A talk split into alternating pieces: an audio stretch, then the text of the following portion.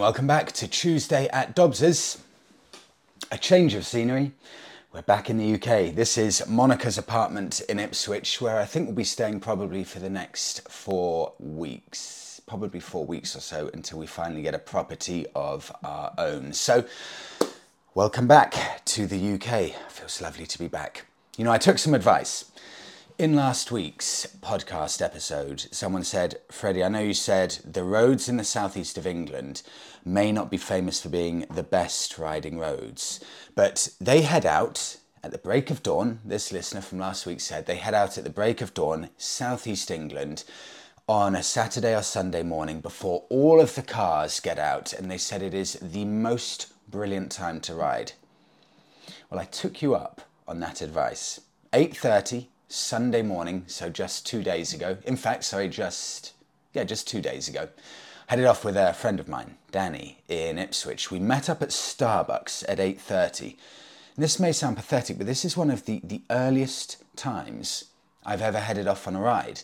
I'm actually an early an early riser in general. But for some reason, I don't know if it's because I think just everyone prefers having a bit of a lie in, I always end up doing a ride maybe at 11 o'clock, sometimes even 1 or 2 in the afternoon. So getting up at 8.30 or getting out for a ride at 8.30 was something quite new to me. Met up, had a coffee, and we headed off. And the roads were completely empty. I mean, I know I'm stating the obvious here, but getting out before the traffic, it was a complete revelation. So before we headed off, Danny told me that he had just downloaded an app called the Calimoto app, if I just rewind about 20 minutes. And that is a motorcycle specific app. And this isn't sponsored at all. I've heard of this Calimoto app, but I've never considered using it before, not for any reason at all. So Danny had downloaded the app. He's using the free version of it. So it means that you just get to see the southern point of the UK and you don't get the super twisty roads. You just get the meandering roads. So it can be even better. But he's set up a point on the coast for us to head to and it's set up a one hour route. So he put our end destination, we wanted to get to the beach. And then Moto generates a route specifically to be the most fun riding route. So, no motorways, no dual carriageways, the most winding roads you can imagine. And I have to take back all of my words saying that the southeast of England and the east of England is not that good for winding roads, real biking roads. I've never seen so many brilliant winding roads outside of Italy. This is northern France level, even mid France level of beautiful, endless winding roads that I would have no idea existed if we weren't using the Calimoto app. So it was blue sky, 17 degrees, no other vehicles on the road apart from clearly all of the other bikers and classic car enthusiasts who were on the road. So we were going around these empty, stunning country lanes passing thatched cottages, 500 year old buildings dotted along tiny, beautiful villages that I had never seen in my life. And I would never see if it weren't thanks to Calimoto and just passing by different bikes Harley Davidsons, Honda Fireblades, beautiful old Moto Guzzi's, everyone out with the same idea. And we got to the coast, probably at about 11 o'clock or something, had a coffee, had a chat, headed back in time for lunch. This is now going to be a routine for me. Early weekend morning rides. I, I think honestly it's one of the most fun rides in the UK I've ever had in my life. And it was all within 30 miles of here, even the coast where we ended up. I think it's about 34, 35 miles from here, that's it. But the route the Calimoto takes you it turns it into an adventure. And I think it's available globally. Honestly, I need to actually get the app now and pay for it. I don't care what it costs, it's totally worth it. If anyone's looking for something to improve the riding enjoyment, get this app. It's a complete game changer. Right, I move on. In fact, I tell you what, let me just carry on in that vein of the joy that biking can bring. So I've got a couple of things here a lot of people were were saying, yeah, you've got to get out early morning for a ride, and and now I get it. This person said, and sorry I didn't save your name, but my uncle used to say that he loved getting up early because you breathe the air that no one has breathed yet. Someone else, hi Freddie, just watched last week's video and the first section really struck a chord with me. At the age of 37 last year, having never sat on a motorbike, I decided to book my CBT and order a Mutt Mastiff 125. I managed to pass my assessment in one day after a slightly wobbly start, to be expected. I spent a few months building my confidence on quiet roads and decided to book my direct access five day course. After some silly mistakes, mainly overtaking, after some silly mistakes, mainly overthinking, sorry, I passed my Mod 2 cleanly and gained my full license. I'm now the proud owner of a Royal Enfield Classic 350 Signals Edition in Marsh Grey, and I'm loving being able to go further afield and not be limited to smaller roads. I came to the conclusion very quickly that I should have got a bike years ago, although I do feel, having driven a car for 20 years, that I'm more cautious regarding other road users. I'm so glad and that I didn't wait any longer to become a biker. I'm looking forward to many years of exploring the roads, both home and abroad. Thank you and all of the listeners for their wise words and advice. Andy. Andy, fantastic to hear it. Here's to many, many happy years riding. Uh, and I continue, I move on. You can sit, oh, this is with regards to motorbiking safety. I quite like this. Uh, Freddie, you can sit in a padded room and hope to eliminate all risk from your personal life, but the megalomaniacs ruling the world are pushing us ever closer to nuclear Armageddon, so you may as well just throw caution to the wind and live it up. I move on to Dale. Freddie, speaking as someone with a rare blood disorder and knowing that if I fall off my bike, I won't get up. It doesn't stop me, but motivates me to keep going because riding gives me so much joy and keeps me sane. The risk pales in comparison with the benefits. I've had many a consultant look in horror when I pop my helmet down at the appointment and I know what they are about to say. And as I always say, I can fall down the stairs at home easier than falling off a bike. Life is for living, plus bike parking is free. While ever I am well enough, I will ride, rain or shine. I rode to Edinburgh for a Greggs one morning. That's a 550 mile round trip just because I could and I wanted to. Dale. Dale, I need to do that one time. Just a ridiculously gigantic ride in a day. 550 miles for a Greggs pastry. Brilliant. Okay, this. This is something that piqued my interest. I, I like looking through. I've got a Readly app, and it basically means I can look at loads of old motorbike magazines. And I was flicking through a couple of days ago at the airport in, I think it was Singapore and I was looking through Bike Magazine. Bike Magazine is one of my favourite biking magazines. And it goes all the way back, the back editions, to 2016.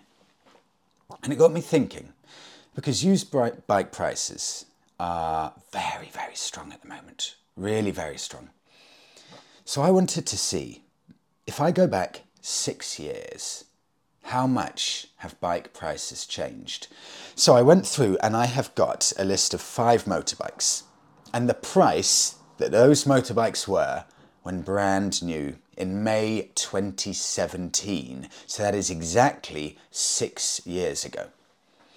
Have a listen to this. BMW R9T Pure, the price when new six years ago, £9,990. I'll put pics up here so you can see. The price now for, again, a 2017 BMW R9T Pure for second hand, £6,500. I mean, that means that you've just lost £3,400 in six years. That's a depreciation of £500 a year. 500 a year, it's nothing at all.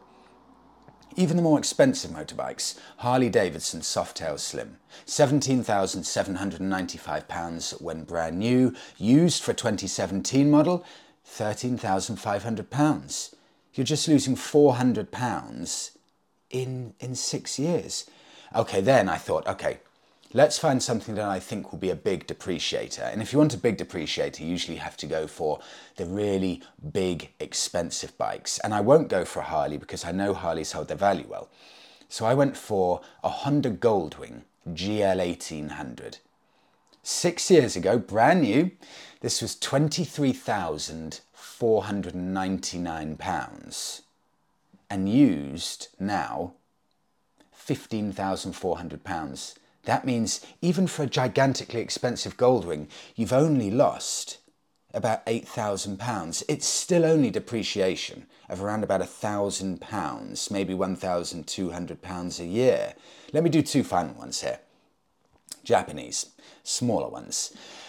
Suzuki SV650, £5,836 when new, used £3,850. That means that you've lost, if you'd have bought it six years ago, just £2,000 in six years. And one final one Kawasaki W800, £7,000 almost on the dot, used, and this is the best £5,300.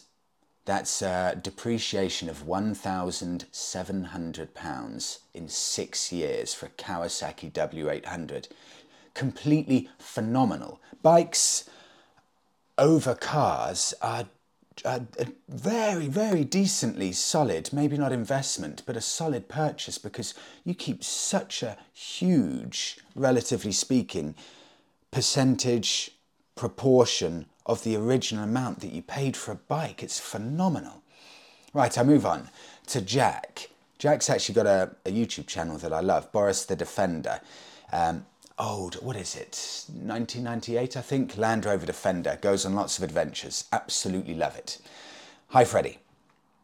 I'm very happy to have just swapped. Oh, this interested me. I'm very happy to have just swapped my Scrambler, Triumph Scrambler 1200 XC to a Royal Enfield Classic 350. So going from a, a huge, hugely accomplished 1200cc motorbike and what is, at least on paper, a massive downgrade to a Royal Enfield Classic 350. I continue. I bought the Classic 350 partly down to the good words of yourself and, other, and, and others. I loved the three hour journey home on it. Insurance was just too expensive to have a pillion on the previous bike, so I'm happy now to be able to do that. And this got me thinking what does Monica wear on the back of the bike?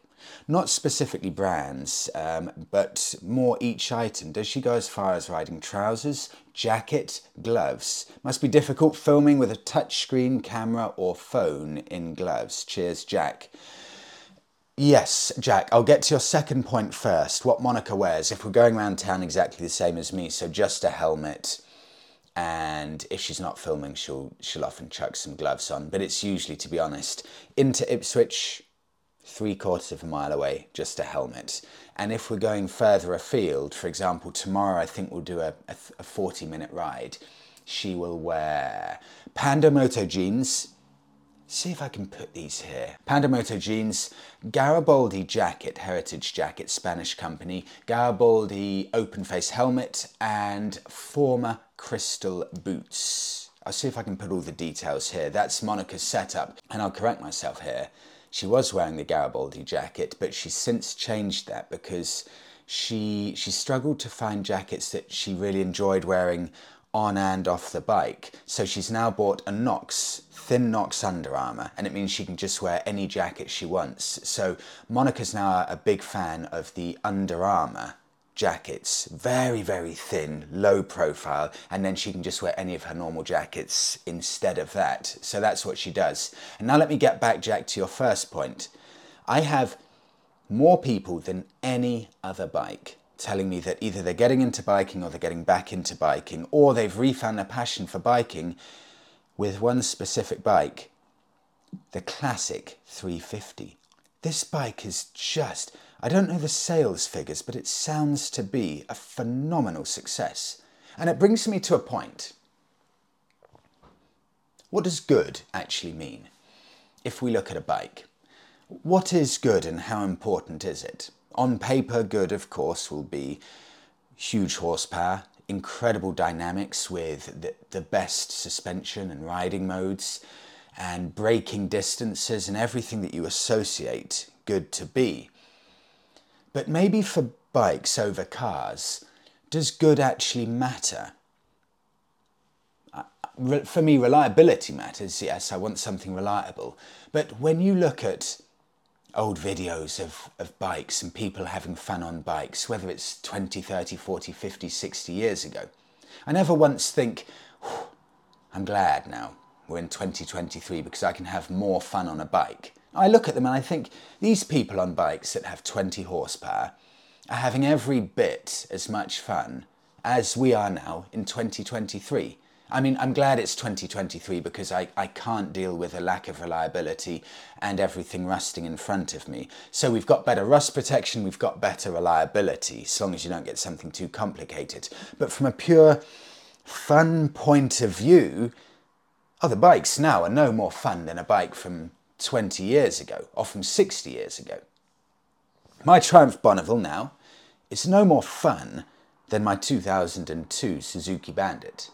Doesn't have any extra fun factor at all. I prefer it because I think it's a cooler bike in my eyes, and I prefer riding it because I love the looks and I feel a connection to it. But blindfold me and put me on my Suzuki Bandit and put me on my Bonneville, there is no difference in my eyes to the level of fun. And I can put, let me push this further and see if I get people really disagreeing here. Put me on a Suzuki Bandit, 2002, 600cc, never, even when it was new, thought of as the, the most fun, most fine handling bike. But put me on that, on the finest roads, whether it's Spain, Italy, or wherever, and put a brand new Ducati sports bike next to it. I honestly don't think I would have any more fun on that Ducati sports bike than I would the Suzuki Bandit. I know the Ducati sports bike is a better bike, but if we're talking just pure fun, no, the Bandit is every bit as fun as the Ducati sports bike. Every single bit is fun. It's the bike that's fun, and that's why bikes are different to cars in my eyes. Jack, thank you for that. I move on to Sean. Ooh, yes. Okay, I I would love to hear people's thoughts and opinions on this. Freddie, interested to hear your thoughts and those of other listeners. Are maxi scooters a viable alternative to normal motorcycles? With roads more crowded than ever and speed cameras on every corner, are maxi scooters a real life alternative to the bikes that we know and love? High level of comfort, DCT transmission, cheap to run, cheap to insure, is this the answer? I know I might be slightly biased here, as I found a new affection in riding sedately and enjoying the view. But what are your thoughts? Do people tour on maxi scooters? Are there any listeners here who ditched their tourer or even sports bike for the comfort and practicality of a maxi scooter? I'd love to know. Sean please share it. I would love to see any pics, any stories with people who swear by maxi scooters. After getting back from Southeast Asia, for one, we had these little 150 or 125cc uh, bikes, the little scooters, but then we upgraded to a maxi scooter. And they are seriously accomplished bikes. They're fun, they're comfortable, they are ludicrously practical. Open up a seat on a maxi scooter and I think for a lot of them, you can actually fit two helmets in there under the seat. For most of them, in fact, for all of them, you can fit one helmet with comfort and a decent chunk of extra luggage. Of course, you can then put the, the back box on the back if you need it. You've got cubby holes at the front, one on either side of the handlebars, so you put your phone in there, your wallet in that one. Most of them now have a USB that plugs just under the handlebar or somewhere there. They've got a decent level of wind protection. The seats are Harley touring levels of comfort. They are ridiculously comfortable, all day comfort on these bikes. So much more comfortable than a lot of motorbikes. I did eight hour days on Bali's fairly ropey roads on these bikes, and we rode all day, every day, commuting longer distances, supreme machines. But but can they? can they compete as an all rounder compared to a bike? So, Sean, I checked two here. Uh, I went on to used onto Auto Trader just to have a look. What can people get for fairly affordable money here if they just want to dip their toe into the water of these maxi scooters? I was surprised what I found. Suzuki Burgman 650. I'll put a pic here up if you don't know it. First of all, I was amazed there's a two there's a 650 version because I've ridden a 250 around Tenerife with Monica on the back. Ludicrous levels of comfort. But they do a 650cc version of this bike, so I wanted to do one extreme here.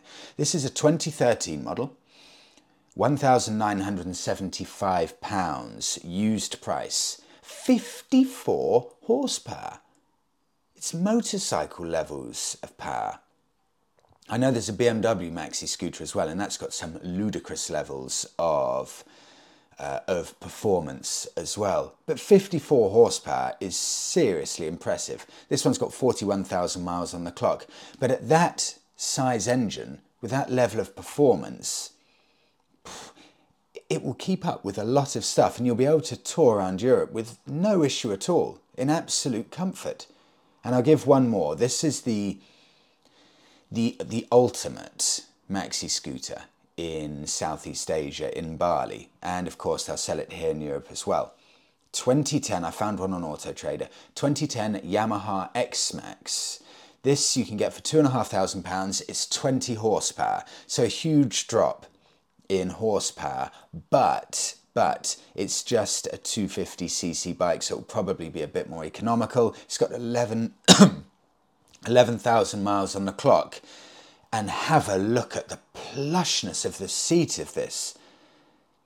So you get all of the comfort, you get more practicality than a motorbike, and they come in at reasonable prices. They'll also be extremely reliable because they're Japanese. Look, the thing for me is yes, they will lose out on the cool factor. So jumping on it and having that that feeling of oh, I'm riding my my dream bike from an aesthetic point of view. But take all of that away and just just condense it down into two-wheeled fun and enjoyment. They're fantastic things. There's a definite place even in Europe, I think, certainly in, in the UK as well, where they're not hugely popular yet, but there's, there's a place for maxi scooters. They make so much sense for commuting. Oh, they're a joy. They're a joy. So, anyone, share with me, please. Do you have any maxi scooter adventures? Do you swear by maxi scooters now? Because I, I'm with you, Sean. I think there is a, a place for them uh, among motorbike riders, I mean, there is a definite place for them, and they make a more than a viable alternative to traditional motorcycles. 100%. I think they're fantastic. Moving on. JB in Scotland. Here's a bit of consumer advice. There's one of my favourite biking helmets is the Shoei EX-Zero. EX-Zero, let me check I got that. Yeah, EX-Zero, and I found it for £273 online. That's a really good deal at the moment. But HJC have just come out with a helmet that is meant to be extremely safe, and in my eyes, it looks every bit as good looking as this Shoei EX-Zero helmet. It's called the HJC V60, and it's £173 right now on sale. £173. It's £100 cheaper than the Shoei helmet. Looks every bit as good. From what I've seen is every bit as safe. And it's even got a little flip down visor. So you don't actually have to put goggles on as well. And the visor just sits snugly behind the front chin guard. I think that's a brilliant looking helmet. I'm going to consider one of those. And I move on to one more from JB. The question, do loud pipes save lives? But do they also hurt eardrums? And do open pipes liberate character? What's the sweet spot? I'm loving my new arrows with DB killers removed on the Honda CB 1100 Euro 4, which was such a turning point. But will Euro 5 be the death of motorbike character with even quieter pipes? And is there plan afoot to remove sound and thereby make electric bikes more appealing? JB. Okay, JB, first point. Do loud pipes save lives? Uh, honestly, I don't sign up to this. Or maybe I'll correct myself. I'm sure having really loud pipes on a bike does mean that more people will see you, especially if you're filtering through traffic. More people will hear you with loud pipes. But my point of view on this is that if I'm riding around with the loudest pipes possible so everyone can hear me, that's effectively the same as everyone constantly screaming and waving their hands around to, to be seen. And it's too draining all the time. I want to go in not complete silence, but quite close to silence past people. I may have to back off a little bit and accept that, yes, maybe if I had really loud exhausts, more people would see me, but I don't want to be constantly screaming at people so people know I exist on a bike. I would much rather maybe potentially have a tiny bit more danger through people not being quite as aware I'm there because I don't have hugely loud exhausts. But the benefit for me with that is I'm not constantly screaming and making people aware that I'm there because I don't I don't always want people to to know I'm there by me having to scream about it. I hope that makes sense. And I know this is really divisive. I think it's probably 50 50 people who like loud pipes and believe that loud pipes save lives, and maybe people like me who find loud pipes a bit too annoying. I'd love to hear your thoughts on that. Next point, JB. Do open pipes liberate character? What's the sweet spot? And Euro 5, will that be the death of motorbike character with even quieter pipes? See, JB, for me, a bike can be quiet but still have character. I think loudness and character can be separated. So I separate the loudness, I keep the character. And I think it's a cop out when biking brands such as Indian come out with bikes such as the vintage Dark Horse that I rode, and it's got the most atrocious sounding exhaust. Awful. I remember riding a brand new one about three years ago. Beautiful looking bike. Oh, it looks the business. It turns heads from about 100 metres away. Huge, all black, matte black bike 1700cc engine. It, it just, I remember having it in southeast London. People were dropping their Starbucks outside. It was that amazing a bike. I then turn it on, nothing. Sounds like a 500cc Honda commuter bike. It's a complete disgrace the way that engine sounded. And this is coming from a huge Indian fan. And then you can jump onto a Triumph T100, a Royal Enfield Interceptor, quieter exhausts, but they've got some character there. They've got just a hint of character. That's all I need. So I think that the sound can be reduced, but so long as biking companies try hard enough, why can't that character stay? I really honestly believe it. JB, thank you as always. I move on to Tony. Freddie, I'm currently selling my Ducati Scrambler, Scrambler and I'm looking at the Moto Guzzi V7. I know you love it. I also love the look, the Italianness of it. And I'm riding to Tuscany to meet Natalie in August. What better way than on an Italian bike? But I also like the idea of a smaller bike, for example, Honda CBR 300F. What do you think? Or do I already know the answer? Tony.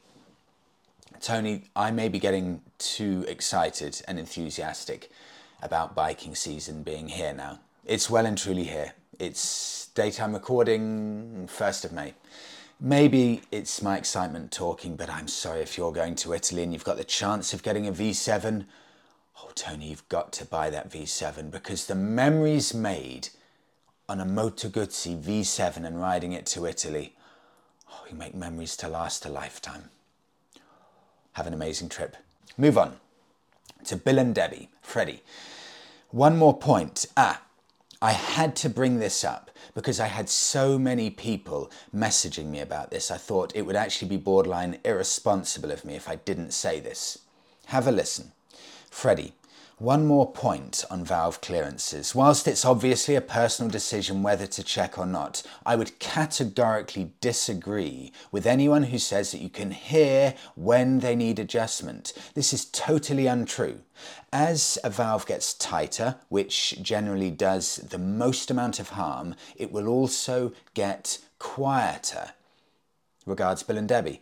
I could have I could have read out any one of ten of these from valve clearances. Now, of course, I, I know almost nothing about bike mechanics, but seeing the difference of people's opinions with valve clearances, some saying no need at all, some saying you must religiously stick to it, mechanics saying you can hear if you need to do the valve clearances, so if I can hear nothing at all, it doesn't need it. Very useful information there. Moving on. Ah, okay, I need to change the tyres on the Bonneville. So this is about saving money on tyre changes if you want, okay, I begin here. If you want tyres fitted quickly, the best bet is to buy the tyres and get them delivered to your door. Then take the wheels off the bike yourself and take the wheels and tyres to a dealership or tyre fitters in the car. Leave them with the fitters. Go for a nice coffee and some grub. Couple of hours later, your fresh rubber will be all sorted and it'll only cost 20 to 30 pounds at most. I'd never thought of this, but a lot of people got in touch. I paid, I think it was about a year ago in London, about £70 to have my bike tyres changed. But a lot of people are saying, take the tyres off your bike yourself, tyres into the boot, take it down 20 to 30 pounds because you've saved so much of the hassle, the time that the garage needs to take off your wheels. It's harder than a car. A car you can take off the wheel in about three minutes or so, but a bike is more difficult. And you can save, let's say you can save about 40 pounds or so. This is from Stephen, Kentucky. Just a bit about the cost that, this is eye-watering, the cost of some tyres on the bigger bikes. This is a Harley. Freddie, changing a set of tyres is a pain in the ass and the wallet you can probably save some money and time by taking the wheels off. This is echoing exactly the, the comment before. You can save some time and money by taking the wheels off and bringing them instead of the bike to the garage so there's less labour cost. Throw them on the tyre machine, balance them, and you're off. Here in Kentucky, to change the tyres on my 1998 Harley Davidson Springer would cost $30 a wheel to mount and balance. So that's $30 a wheel to mount and balance, $30 for each new tube, and right now the wide white wall Dunlops that I run cost $200 a piece. So that's around $520 plus tax to change the tyres. That's, that's huge. It's got to be about 450 pounds sterling, 550, $520 to change. Um, and that's with, I continue, sorry, that's with bringing just the wheels, not the bike. I grease the bearings, fit the new wheel seals, adjust the rear belt, inspect the brakes, and I'm done for another 15,000 miles. So plenty of time to save up more money to do it again. The crazy thing is that I used to be able to get four tyres put in my pickup truck for $200 out the door and they would last 40,000 miles. Yeah, I know bike tyres are so hugely expensive. 520 is, is eye-wateringly expensive, Steve. It's a proper amount that you have to save up. I think, what is it for the Bonneville? I'm sure, I remember on my Triumph Speed Triple, it was 270 pounds sterling just for the tyres. And they were pretty wide, chunky tyres. Fiat 500, I can get a tyre for 38 pounds. 38 pounds. Thank you, Steve. Good morning, Freddie. I move on. Morning, Freddie. Have you seen the new Kawasaki W800 Cafe? Amazing looking bike. They're just over £8,000 new, but there are some now. There are now some pre-regged bikes, zero miles on the clock, six and a half thousand pounds. Robert. Robert, I had to look at this, and you're absolutely right. I went onto Auto Trader. I typed in Kawasaki W800, brand new. So not even a year old, only brand new bikes I wanted to see. And there they are. Lovely looking bike, usually £8,000. Currently, take your pick around the UK, they're £6,499. And that is a stunning looking bike. It's 47 horsepower and it's 773cc. So this, Robert, this puts it bang on bang on Royal Enfield Interceptor or Continental 650 GT and, you know, the likes of the BSA Gold Star.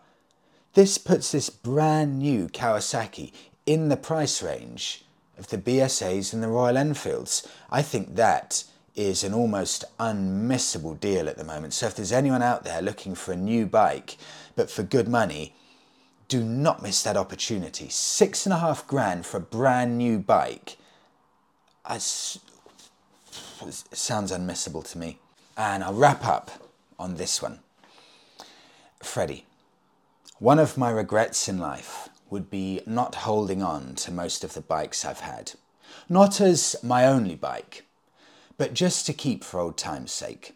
Funds would not allow for the vast majority of the time, and I doubt that any of them would have been a shrewd investment. But just to look at and ride every now and again would bring back the old days, the memories, the smile factor, the eclectic motorcycle ownership journey through the years, the progression from speed is everything through to I'm going to either lose my license or lose my life and all the way through to the comfort trumps everything.